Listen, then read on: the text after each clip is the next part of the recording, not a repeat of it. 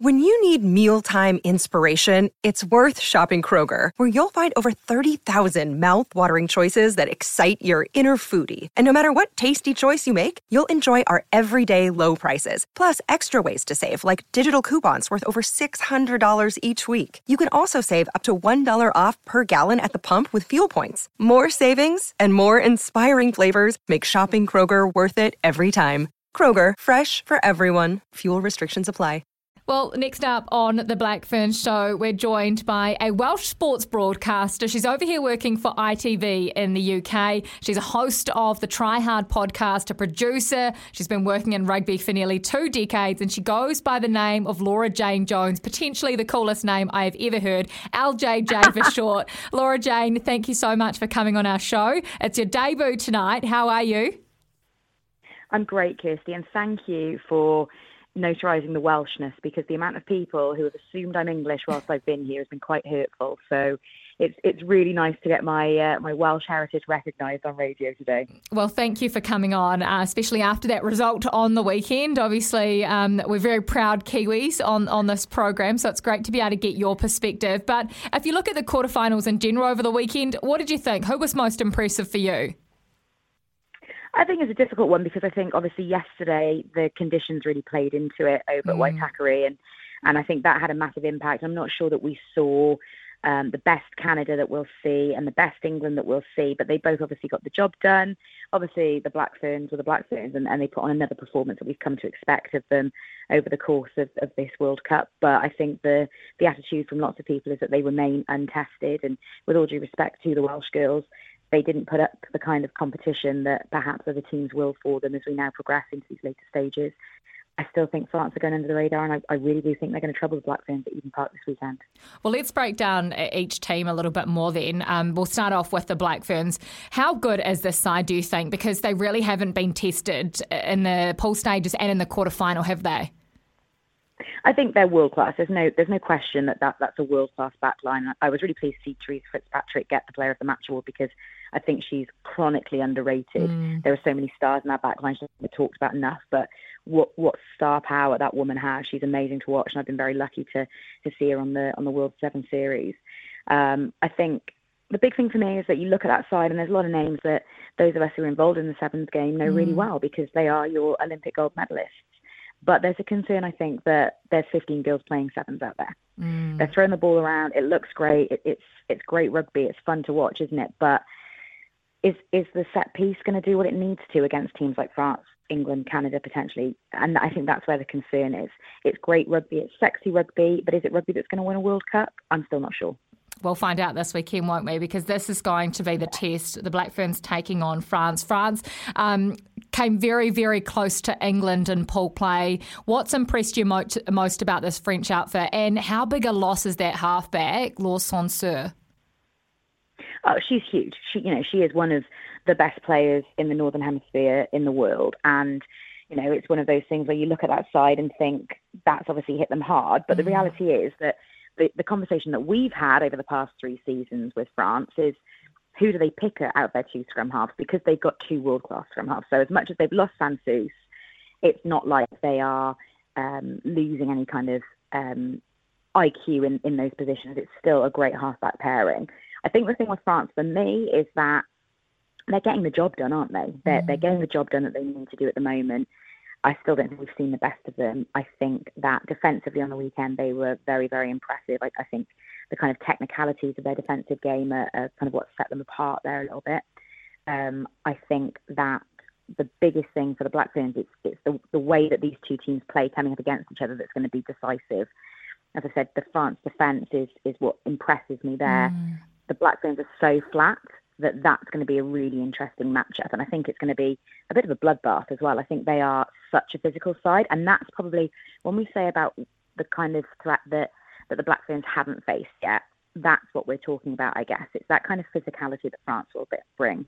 And having spoken to Simon Middleton in the week after England played them, he said, wait until the Black Ferns get beaten up by them. Then they'll see how tough a team they are. And that's the thing. They are just so physical and, and they marmalise sides.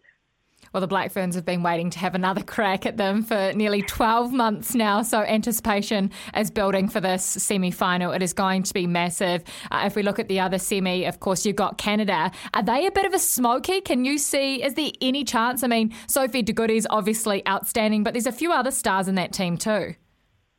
Oh, absolutely. And you know what? I think potentially, yeah, they could beat England. I think that they're they're pretty smart rugby players. Sophie mm. de Goede is is something else, isn't she? She's just so special for you know the storyline of a mum and dad who both captain the country, yeah. and now she does the same. A number eight kicking goals.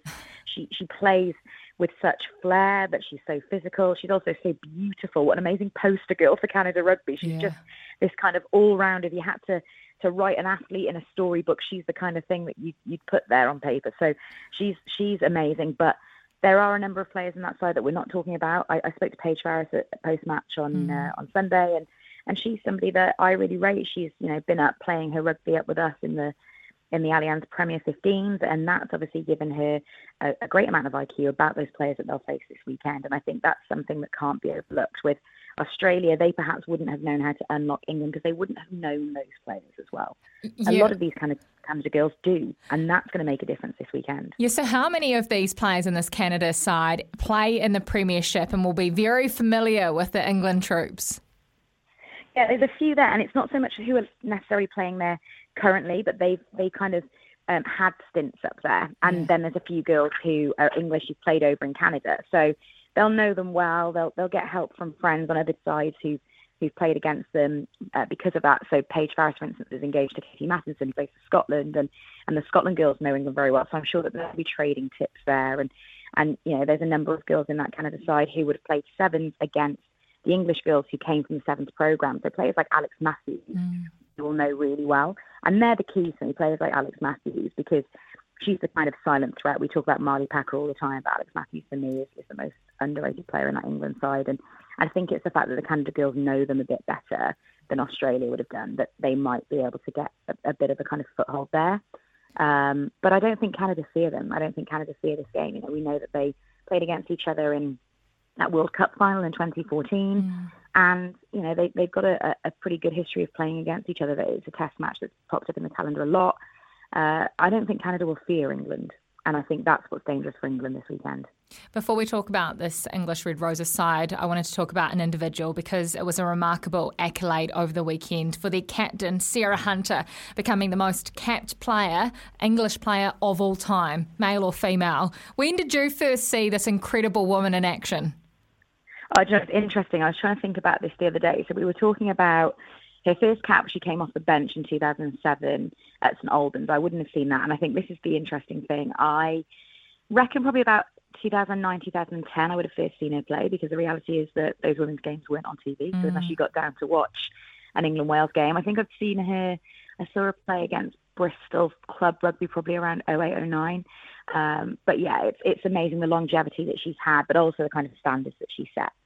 And that's a big thing within that side. And I think that's the thing that Simon Middleton talks about. She's a no fuss, no frills player. Mm. She's, you know, not somebody that you you come off the back of the game and, and talk about it with, you know, huge plaudits about those those key moments, those match winning moments, but it's because it's her consistency throughout and it's her consistency within that squad that drives standards there and, and where they've come over the past few years we, we talk so much about the resourcing that England Rugby get. Yeah. And yes, they're so well funded, they're contracted, but the professionalism that that team has had has come from the fact that Sarah Hunter played with that generation who were elite women's players who just weren't professional. Mm. They were professional in everything but being paid to be there. So I think it, for for England, the importance that Sarah Hunter's had is, is, like I say, those standards that she drives and, and tries to maintain and, and the culture that that she's kind of created and, and embodies within that squad. And this is why they are the best in the world, the number one team in the world on a 29 match winning streak. Does this team have any flaws? Um, I think, I'm not sure necessarily if we can pick out flaws, but I think the big thing with them is, is the pressure that they're under. Yes. It's been tangible for me having been around them over the past couple of weeks. It, it's I think they're very aware that they they've got a huge target on their back, and you know the expectation is that they will win this World Cup. That's mm. that's the kind of attitude that everyone had coming into it. Probably mainly down to the Black Ferns spring tour last year. I think that not so much just England's performances and, and their, their win record, but where the Black Ferns have been coming into this. You know, maybe that has skewed because of the performances that we've seen from, from New Zealand, and, and maybe England now aren't as heavily favoured as they were. But at the same time, I think that there's been a lot of ne- negativity around the way they've played, which seems unfounded to me. You know, they, they've gone out and done everything they've needed to do. They've, they've won every game. They've won every mm. game with bonus points, bar that France game, which is a very different kind of test match. And, and anyone who had an expectation that that was going to be free flowing, high scoring, obviously hasn't watched that fixture in the Six Nations over the past few years because, I mean, it was nil nil at the Stoop at half time last year. That was a real mm. thriller. I haven't been there to chat about at half time. but it's, uh, it's, interesting with this England team. I think they're going about their business. They're doing everything they can. I think there's been um, I think Simon Middleton's been frustrated by media coverage of that team. Um, I think the biggest flaw that they have, or the, or the biggest chink in their armour, is going to be the pressure they put themselves under. Um, and, and then perhaps, you know, that we know that Simon Middleton wants that team to play off the script. That's the big thing. They have a game plan. They know how they want to play. They know what their structure is. They know how they're going to go about things, and nobody's allowed to deviate from that. I guess the concern there is if things don't go their way, mm. is there a plan B and how do they execute that? And does he have the right players to execute a plan B should he need to?